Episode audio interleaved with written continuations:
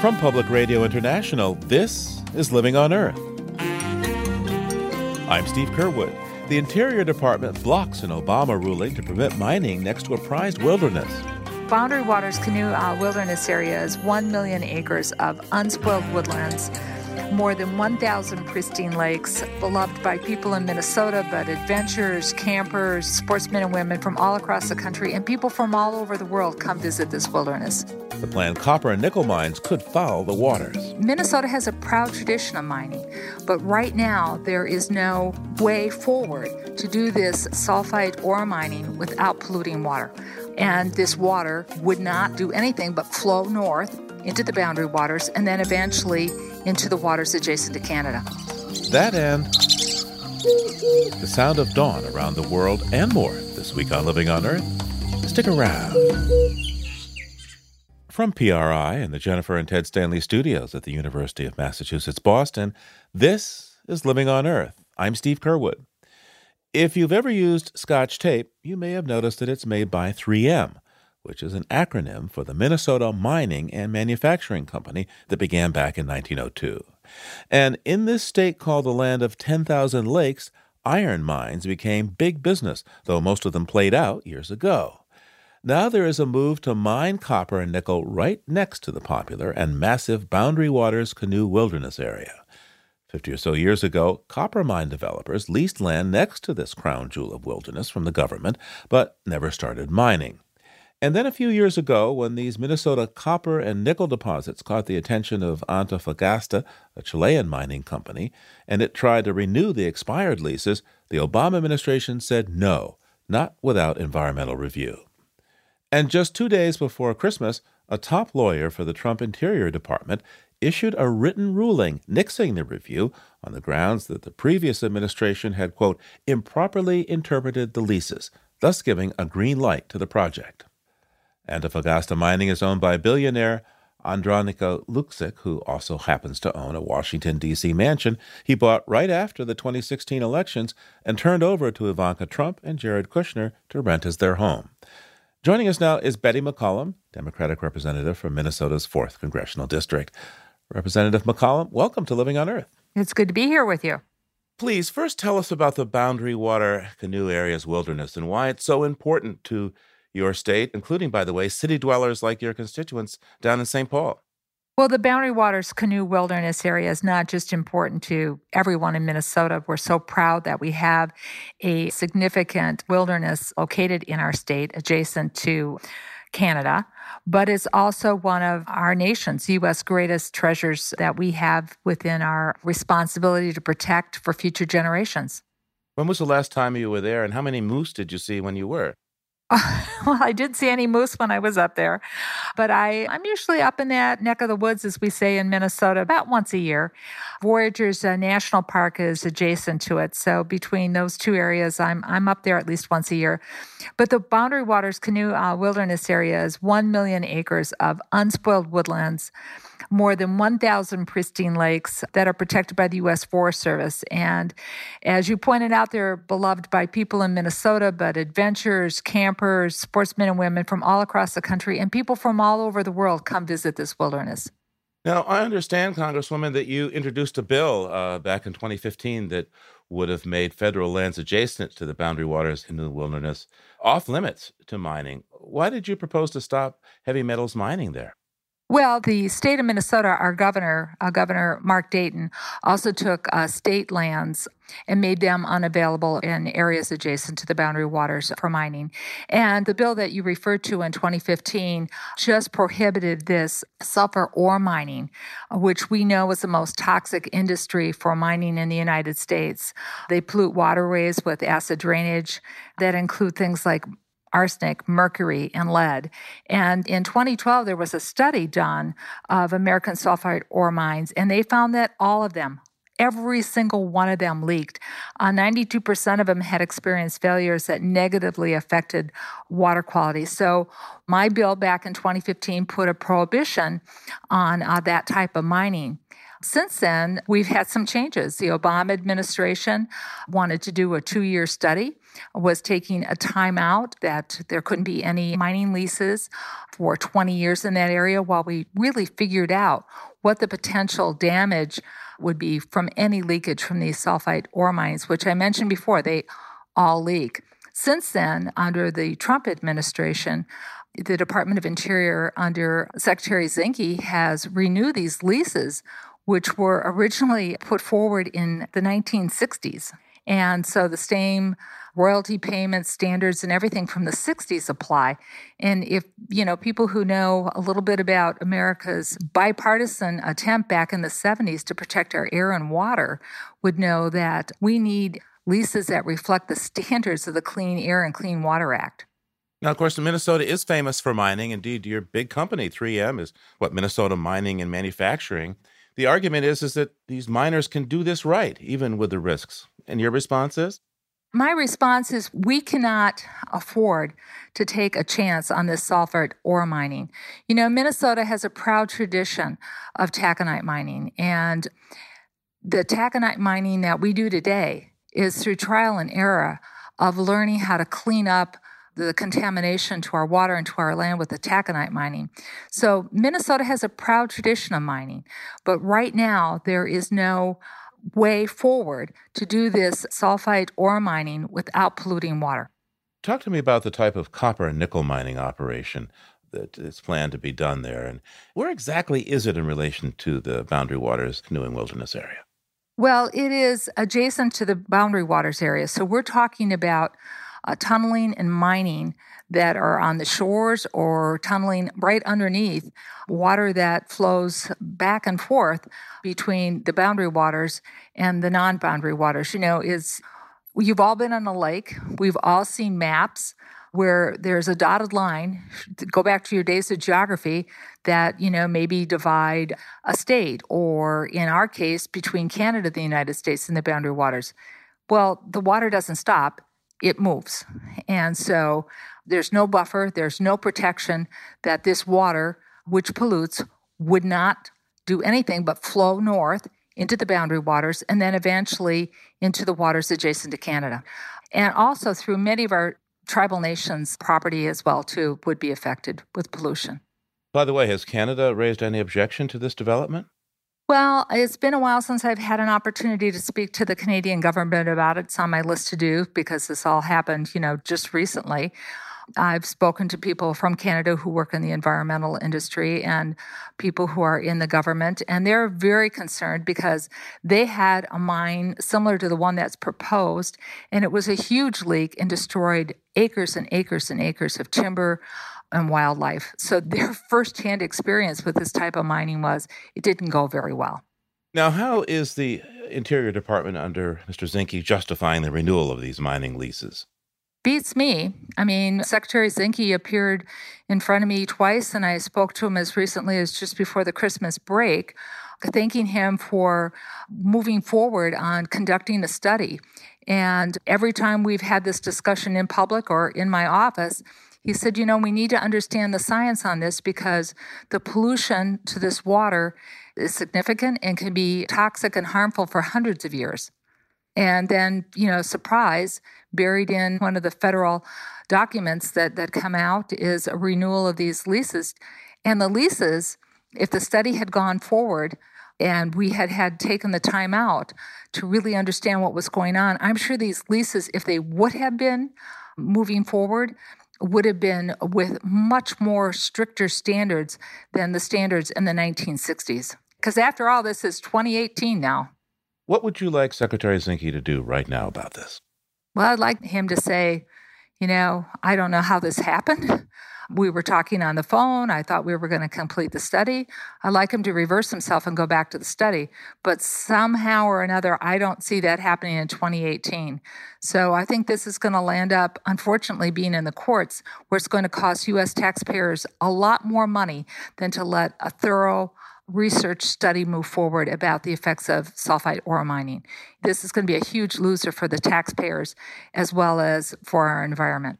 Tell me, what's the reputation, as far as you understand it, of uh, Antofagasta? That's the Chilean firm that would develop this copper and nickel mine. They were just fined recently by their own government for polluting. And as I said, every single one of these sulfur ore mines leak. And so they cannot come in and, you know, with any great deal of confidence tell anybody that if they open up this mine, even as they do some of the exploratory work that they do, that there's not going to be any of this pollution, arsenic, mercury, and lead into our waters. As I understand it, this Chilean firm is owned by the chap who's, is renting a home in Washington to Jared Kushner and Ivanka Trump. What, if any, relationship do you think there is between the reversal of this lease moratorium and the relationship between the owner and uh, these members of the Trump family?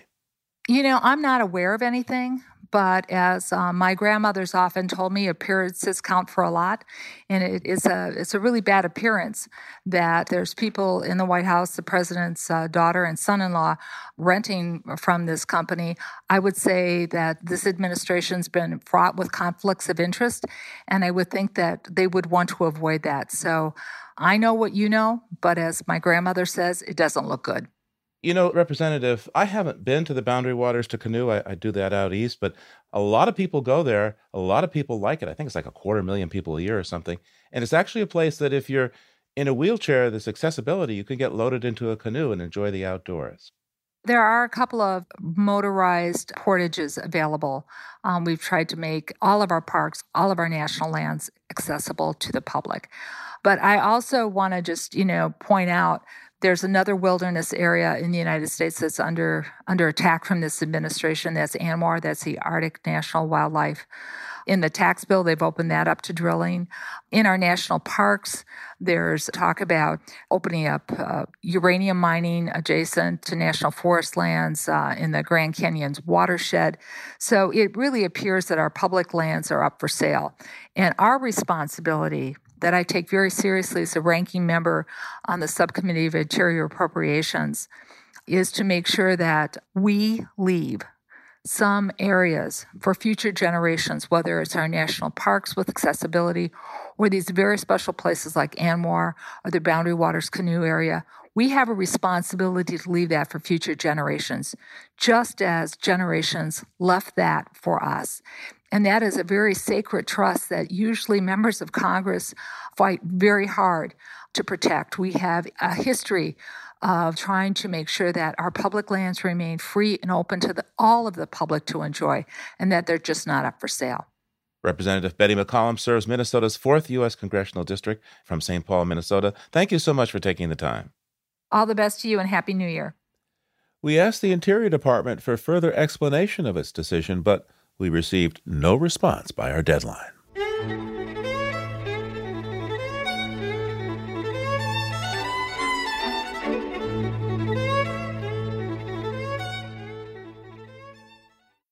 If you like what you hear on Living on Earth, please join us with a gift of $5 or more. Just go to loe.org and click on Donate at the top of the page. And thank you.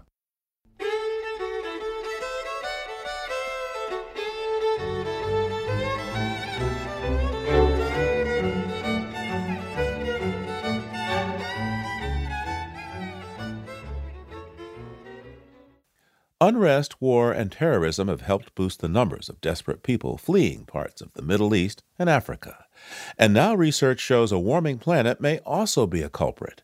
A study in the journal Science links higher temperatures in agricultural regions with the flood of people seeking asylum in the EU. What's more, if current temperature trends continue, the EU can expect an additional 600,000 or more refugees begging to come in each year, nearly twice as many as those who currently seek asylum. Wolfram Schlenker, a co author of this paper, teaches economics at Columbia University, and he joins me now. Welcome. Thank you for having me. So, first of all, tell me about your study. What countries did you include in your research, and, and, and what exactly were you looking for? So, we looked at destination countries within the European Union. The main motivation for looking at the European Union was that it absorbs about 45% of all asylum applications. And then we basically just looked systematically all around the world. We ended up with 103 source countries for which we had data on temperature. So we used like satellite scans about where the agricultural area is, where crops are grown. They are responsible for 93% of all asylum applications that the European Union gets. So, what is your basic finding then? So, the paper is two parts. The first part is just linking for 15 years, 2000 to 2014, year to year changes in weather. Was it hotter than average or colder than average? And as a result, do asylum applications to the European Union from that country increase or decrease? What we find is this nonlinear relationship.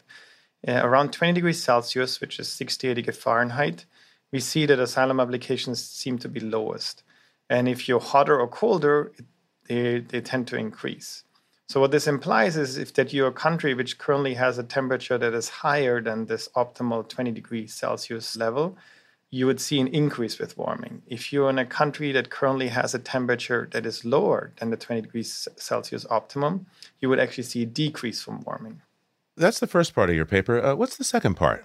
The second part of the paper then basically uses this statistical relationship that I'm fairly confident in and extrapolate it out to the end of the century until 2100 and tries to predict what would happen to asylum applications in the future. And there we find that under business as usual scenario, there's a continued use of fossil fuels, high population growth, asylum applications to the EU are predicted to increase by 188%, while under a medium scenario, we would basically only see a 28% increase. It's interesting, but people just can't seek asylum because it's getting too warm to farm the way they used to. Refugees have to prove that they're subject to persecution at home ordinarily. It's definitely accurate that people who seek asylum protection need to basically prove that they're persecuted in the home country. Now, there's a lot of literature that basically showed that weather shocks lead to conflict, lead to civil unrest, so we think the likely mechanism behind here is that when weather is bad for agriculture and you don't do as well, you actually see an increase in conflict because it sort of pays more to join a conflict than to farm your farm. What's the data that you see about the availability of food and hunger as a result of increased temperatures and declining agricultural productivity? In earlier studies, co-authors and I of mine and I have shown that especially extreme heat, is very detrimental to agricultural output. So this relationship seems to be fairly consistent all over the world.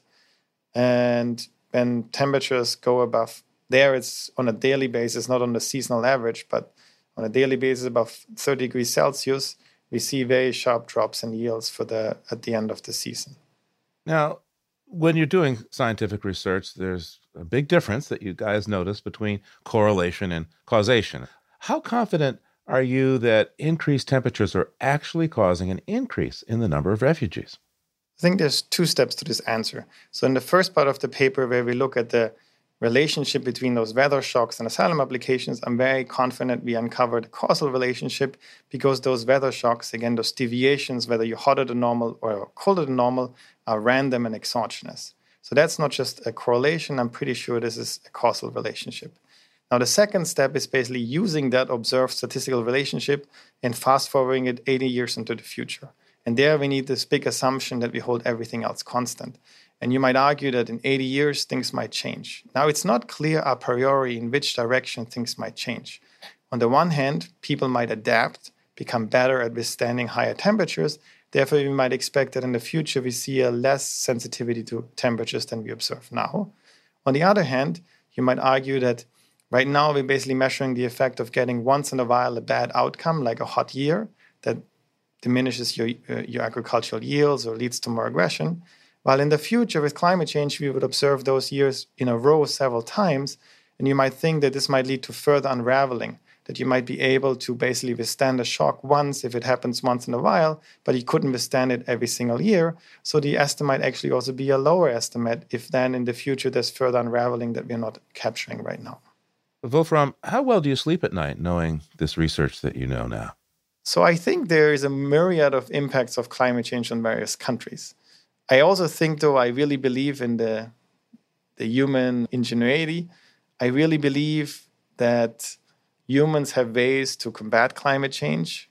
And so far, I feel like the best estimate is that it's not that costly, considering to what the potential benefits might be.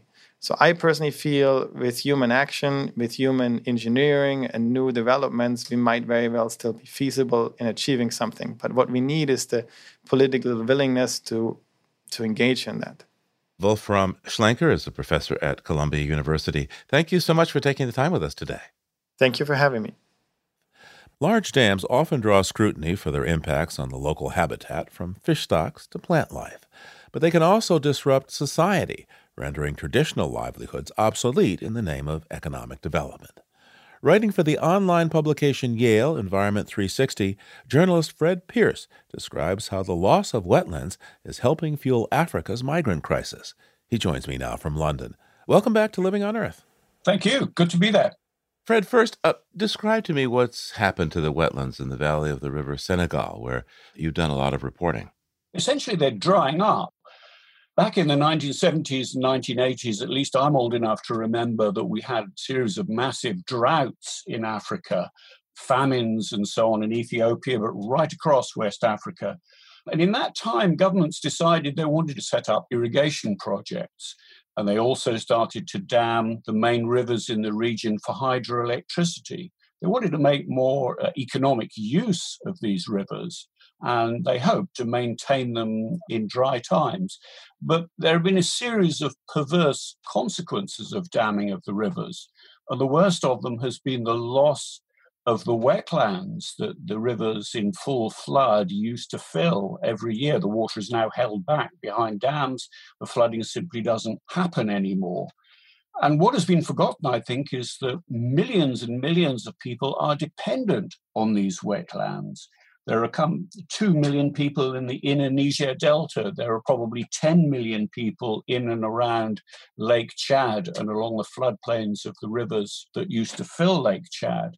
And with water being held back, the result for these people has not been uh, more prosperity, but a loss of the basic natural resources on which they rely. So there are no fish in their lakes the old system of irrigation, which relied on planting crops in the wet soil as the annual floods retreated. There are no wet soils now to plant crops in.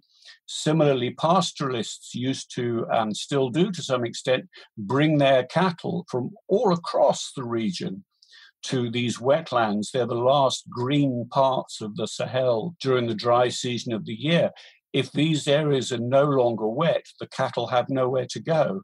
So, a whole series of livelihoods based around fish and farming and nomadic cattle herding have been seriously damaged. People simply don't have livelihoods anymore.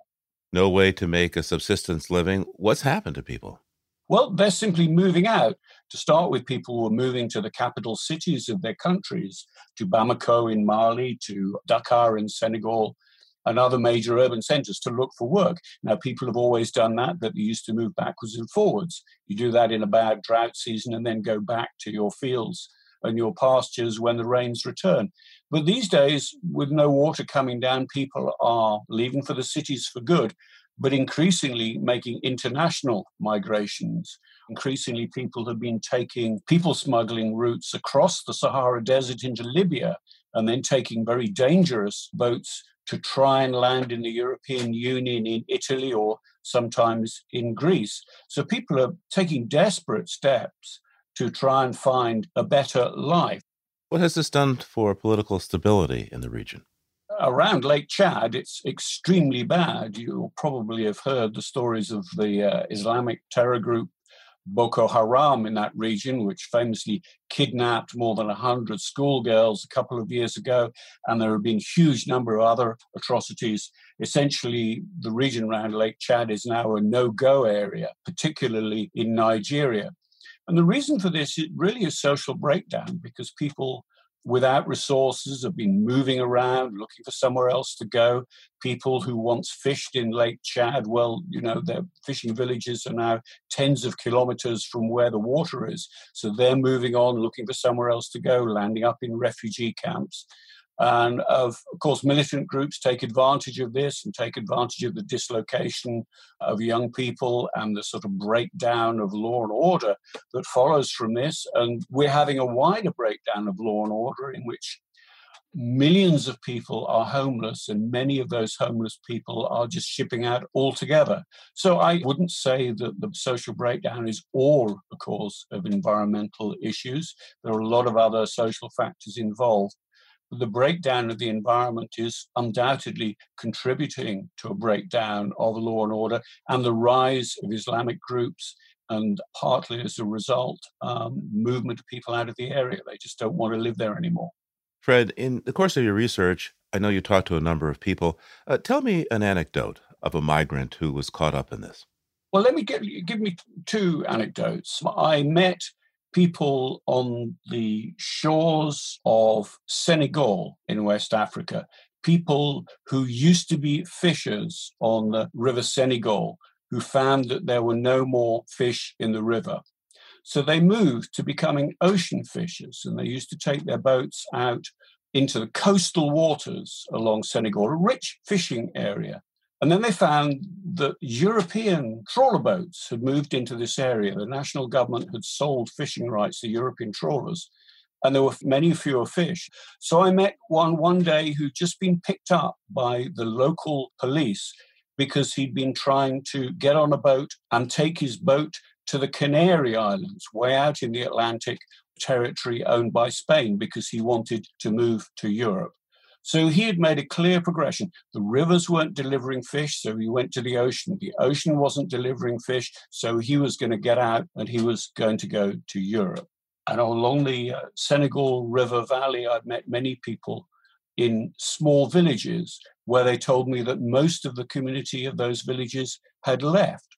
There were a few people around, but not many. I met school teachers and farmers and pastoralists, middle aged men who told me, you know, some of my friends in the last few years have left. And they're now phoning me back from Europe and saying, you know, they've got money now, they've got jobs, they're making a go of their life. Some of them will become university graduates. And I'm stuck at home, still trying to fish in the river, still trying to look after my cattle. And I'm dirt poor. So, you know, next year I'm going too.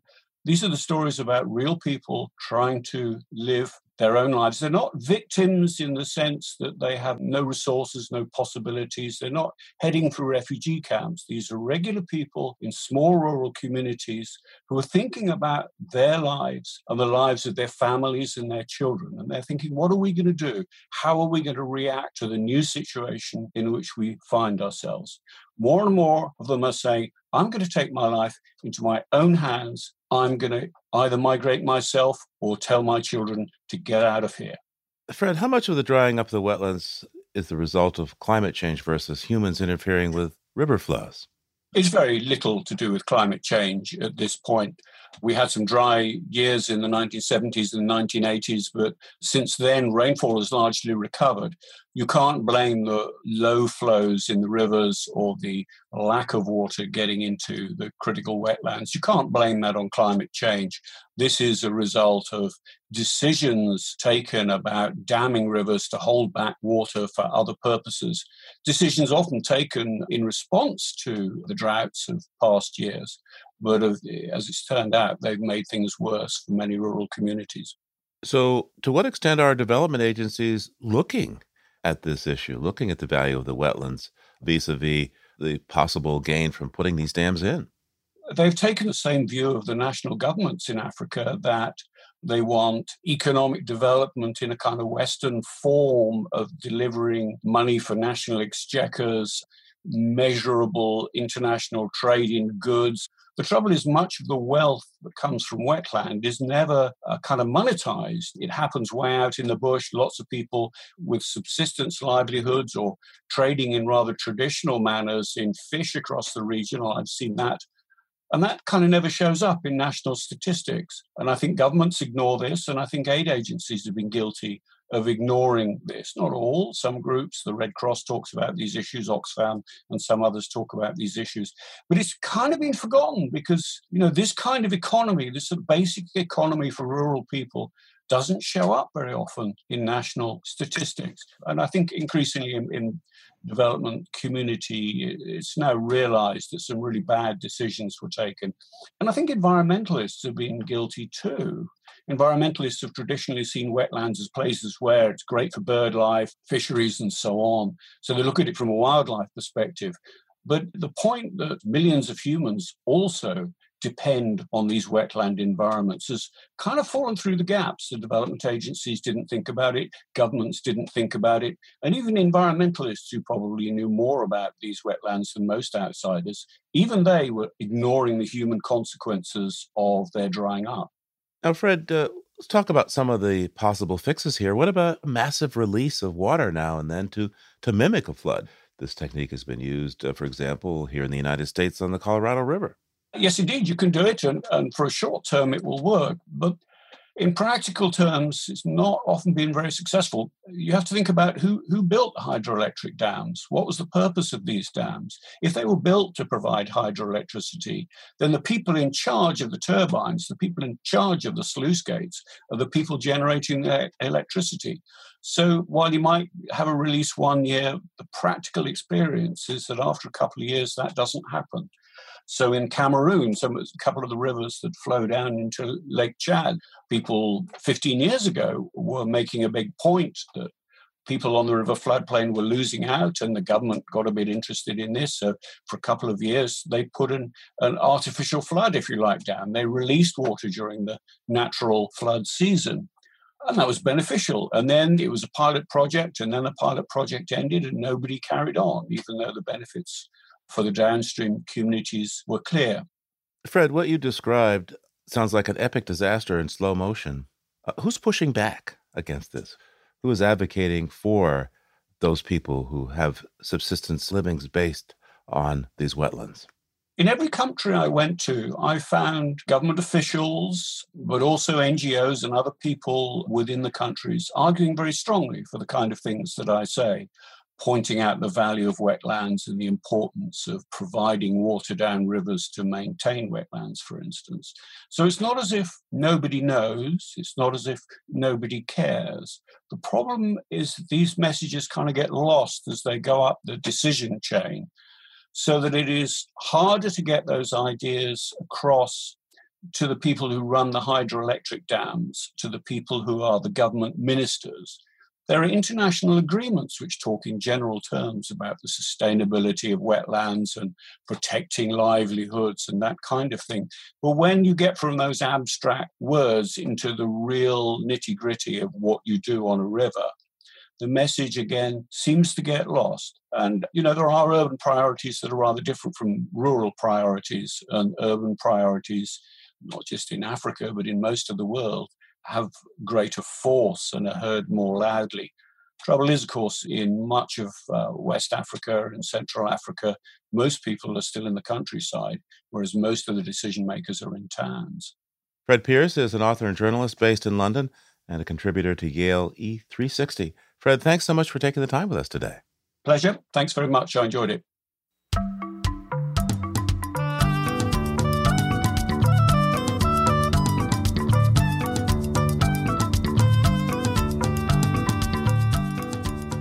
With a new year comes a fresh chance to enjoy some wonders of our world.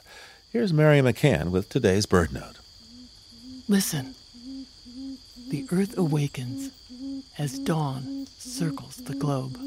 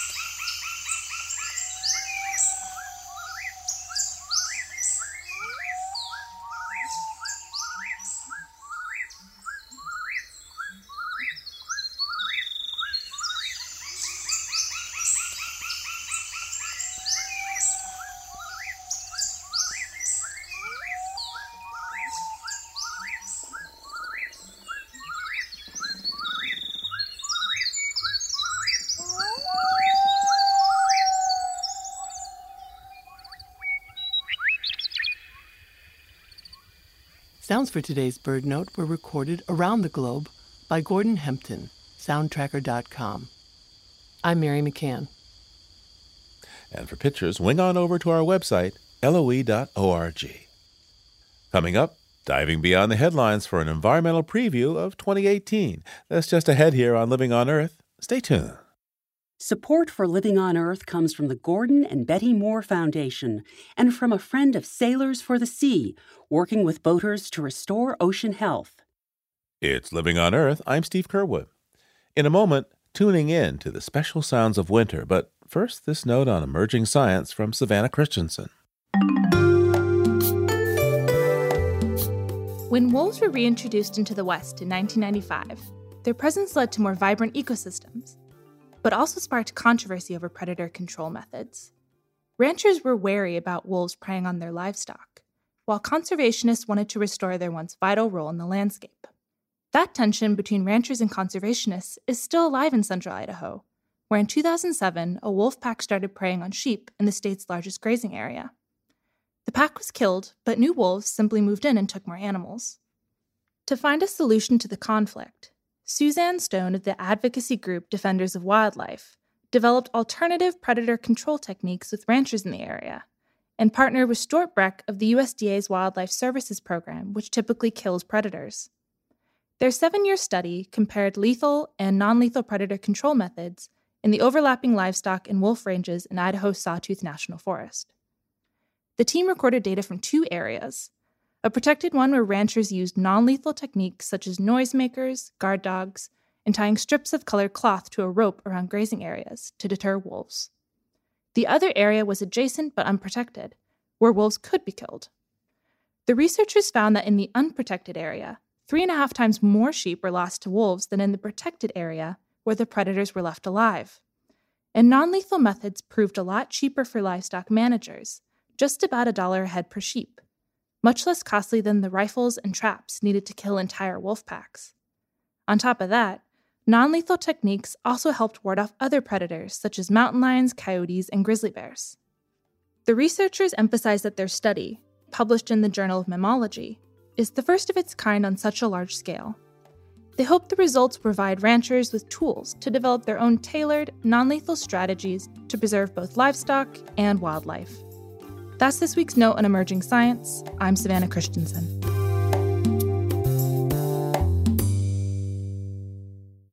Now, to help put last year into perspective and get prepared for this one, there's no one better than Peter Dykstra. Peter's an editor with dailyclimate.org and environmental health news. That's ehn.org. He's on the line from Atlanta, Georgia now. Happy New Year, Peter. Happy New Year to you, Steve. Although what I'm about to say isn't all that happy. There's absolutely no reason that the Trump administration's anti regulatory juggernaut won't continue in 2018, and absolutely no reason that efforts to protect the environment and battle climate change won't suffer because of it. Gee, you're full of your usual good news, I note, Peter. Yeah, I never want to disappoint. So let's look at some of what we expect this year based on what we saw in 2017. But let's also take stock of a few encouraging environmental items. The U.S. ended the year as the only holdout on the Paris Climate Accord after President Trump withdrew the U.S. from it. Two other non signers, Nicaragua and Syria, have signed up, leaving the U.S. in a position to assertively forfeit any claim it might have had to climate leadership. And as if to underscore the role of climate denial in the White House, Mr. Trump took to Twitter in the final days of 2017 to assert that cold and snowy weather in the Northeast U.S. was further confirmation of a climate hoax. Proving yet again that he doesn't grasp how weather is not the same as climate. But, uh, hey, Peter, overall, would you agree that climate denial is in decline? Yeah, but if it is, it's still pretty healthy in U.S. politics, in congressional leadership, cabinet secretaries, and in old line party leaders like Mitch McConnell, Newt Gingrich, and one who's suddenly poised for a comeback, Mitt Romney. 15 years ago, as Massachusetts governor, Romney pulled together an ambitious climate action plan when he ran for president in 2012, he conspicuously left this climate portfolio behind. Now that he's the frontrunner to succeed retiring Utah Senator Orrin Hatch, I'd be stunned if he gets religion on climate again. But wait, there's the Congressional Climate Solutions Caucus. They're bringing in some Republicans, right? Yeah, over 30 Republicans. In fact, that's a significant shift, but it's a long way from a climate consensus. Let's see if this group can have any impact in an election year. What was obviously the biggest impact of environmental politics in 2017 was both obscure and pretty clearly cynical. When Senate leaders were furiously tying up loose votes to pass the tax bill, Alaska's Lisa Murkowski came on board in exchange for drilling in the Arctic National Wildlife Refuge, a bone of contention for nearly four decades. Yeah, and one that won't generate much tax revenues until and unless oil prices rise much more than they have, since the current prices won't make Arctic oil worth the expense. Yeah, and Big Oil's man in the cabinet, former ExxonMobil CEO Rex Tillerson, paradoxically finds himself as pretty much the closest thing to green in the administration. For now. Yeah, for now, with widespread reports that he's a short timer as Secretary of State, and two other guys with big oil ties say they're definitely leaving at year's end. Oh, really? From the administration or, or Congress? Well, these are two Texas congressmen who have been conspicuously friendly toward big oil. They've said they won't run again in 2018. One is Lamar Smith, who has been among the most effective climate deniers in his six year run as chair of the House Science Committee. Smith has launched inquiries into both scientists and political figures who have advocated action on climate. His district in the Texas Hill Country will almost certainly remain in Republican hands, and the Science Committee may end up in the hands of another climate denier, California's Dana Rohrabacher. Yes, his climate credentials are about the same as Lamar Smith's, I'd say. Right, and Congressman Rohrabacher is a surfing enthusiast who doesn't want the EPA regulating things like clean water. So uh, go figure. And uh, hey, who's the other departing Texan? It's Joe Barton, less than affectionately known as Smoky Joe Barton for his steadfast opposition to climate action and clean air measures. He's represented a district between Dallas and Fort Worth since 1985. So, hey, uh, Peter, wasn't he the representative who came to BP's defense after the Deepwater Horizon oil spill? He was. Smoky Joe actually demanded that the White House apologize to BP for being a little too rough on them after the spill. He also regards climate science as junk science, but in 2017, it was Barton's turn to apologize when pictures of his own junk showed up in social media. Kind of difficult to survive that in the current climate, one could say. Yeah, but speaking of Deepwater Horizon, some Obama era regulations on offshore oil safeguards are being rolled back, not just on preventing spills, but on preventing the kind of blowout that killed 11 workers aboard that rig. There's no reason the rollbacks won't continue in the new year. In late December, the Trump administration rolled back restrictions on well drilling and wastewater release from fracking projects on public lands. And if we're making it easier to frack, let's send EPA Administrator Scott Pruitt overseas with a marketing pitch for American natural gas. But wait a minute. Our chief environmental protector traveled to hawk a product he's supposed to be regulating? Yes, Scott Pruitt went to Morocco in December to sell fossil fuel exports, not a part of the job description of any previous EPA administrator from either party. The trip cost a reported $40,000, and that's not including Mr. Pruitt's drastically expanded security detail or his installation of a Get Smart like cone of silence in his office. And speaking of cash, Energy Secretary Rick Perry signed off on another 3.7 billion dollars in loan guarantees for Plant Vogtle here in Georgia. They're building two new nuclear reactors next to two existing ones, but the project is already years behind schedule and set to double its original budget. Uh, but, Peter, are you sure all this isn't just fake news? Well, the reason I know it's not fake news is that you can't make this stuff up. And I know Plant Vogtle's for real because a little chunk of the cost overrun shows up in my electric bill every month. But let's end on one environmentally mixed note and another one that may be out of reach for the Trump administration. Okay, sounds like a very mixed plan. Right. First is the effort to revive the coal industry when voices ranging from Wall Street to some of the most ardent coal barons have tried to tell the president that's not going to happen. Coal may be getting a brief reprieve during the cold snap in the East and the Midwest, where many of the remaining coal burning plants are working hard to power electric furnaces and space heaters. And then there's the wind and solar industry. Prices are dropping faster than imagined. Offshore wind projects are finally underway. Rooftop solar is advancing despite organized opposition in several states. And states like Oklahoma and Texas, which have given us Scott Pruitt and Lamar Smith and Joe Barton, among others, are now wind power strongholds. All of this adds up to a very interesting year to come. It surely does. And I'm sure you'll keep an eye on it. Peter Dykstra is with Environmental Health News. That's ehn.org and dailyclimate.org. Thanks a lot, Peter. Oh, thanks, Steve. We'll talk to you soon. And there's more on all of this at our website, loe.org.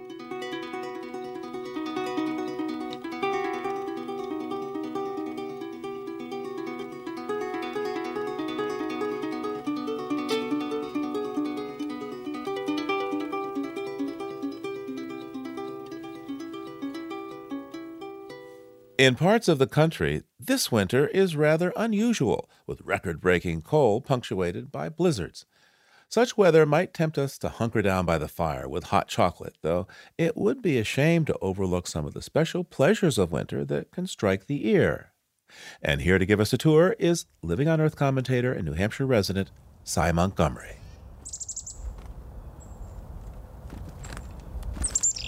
At no other time of the year are sounds so sharp the scolding winter call of the chickadee, wind howling through oaks or whispering through pines, the clarion call of wind chimes, piercing as the cold itself. Hearing may be the richest sense. Helen Keller wrote she felt its absence a handicap far worse than blindness. As if to make up for winter's void, of colors muted, touch numbed, and sense sealed, winter's sounds are the most vibrant. Sound travels further over frozen ground. Frozen surfaces are rock hard, so they don't absorb sound, they reflect it. And when the atmosphere above is warmer than the ground, sound bounces back toward the ground. Winter's freeze is like having a sound reflector in the sky. Winter's bareness amplifies and clarifies its voices. Spring and summer are crowded with ambient noise the sounds of birds and insects, the rustle of animals in the woods, the whisper of grasses and leaves, not to mention the hubbub of so many people and their machines. In summer, leaves absorb sound, especially the higher frequencies. But now, the trees are bare. Summertime's murmurs are hushed, and snow is covered with a hard ice crust. Sound slices through the air, stark, clear, pure. So, this is the best time of year, I think, to go somewhere secluded just to listen. Listen for the voice of the wind. The ancients said that Boreas, the north wind, loved a nymph who was changed into a pine tree. Boreas still rages and howls through oaks and maples and beech, but his voice is quite different when he speaks to his love. Listen to the voices of the trees. They creak like rusty hinges as they sway in the wind. Sometimes trees will even pop loudly. It can sound like fireworks, their wood expanding and contracting during sudden changes in temperature. Listen to the voice of the ice. On a lake, sometimes, you can hear the ice squeak or crack or even boom. Even safe solid ice will make a cracking sound as it expands, scary to an ice skater. But if you're walking in the woods, the booming of a lake is like music. And remember in winter that one of the greatest rewards of listening can be silence. Orchestras know this. At the end of a performance of Mozart's Fantasy in C minor, a thousand ears strain for the last note. Silences are different in winter, too. This is not the soft, glowing stillness of pre spring or the absorbing quiet of swimming underwater. No, winter's silence, like it sounds, is piercing, clear, and cleansing, like a shooting star, well worth seeking and savoring.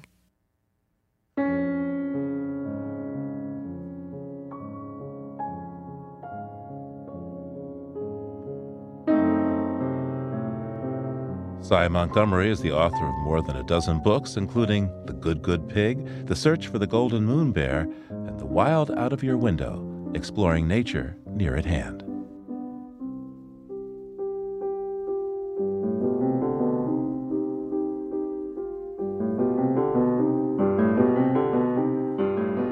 Next time on Living on Earth, to fight the Dust Bowl, FDR called for a wall of trees.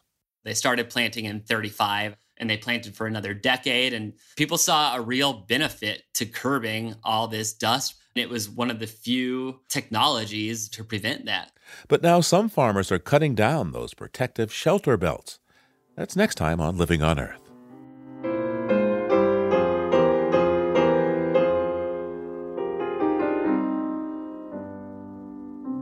On Earth is produced by the World Media Foundation. Our crew includes Naomi Arenberg, Bobby Bascomb, Savannah Christensen, Jenni Doering, Noble Ingram, Jamie Kaiser, Don Lyman, Helen Palmer, Adelaide Chen, and Yolanda Omari. Tom Tiger engineered our show with help from Jake Rigo. Allison Lirish Dean composed our themes.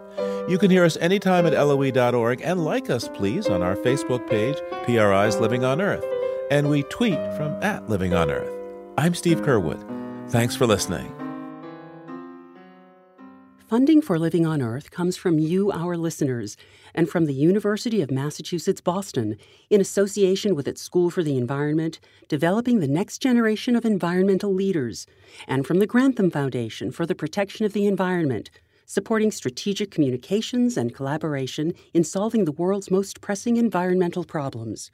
Support also comes from the Energy Foundation, serving the public interest by helping to build a strong, clean energy economy. From Carl and Judy Fehrenbach of Boston, Massachusetts, and from Solar City, America's solar power provider. Solar City is dedicated to revolutionizing the way energy is delivered by giving customers a renewable alternative to fossil fuels. Information at 888 997 1703. That's 888 997 1703.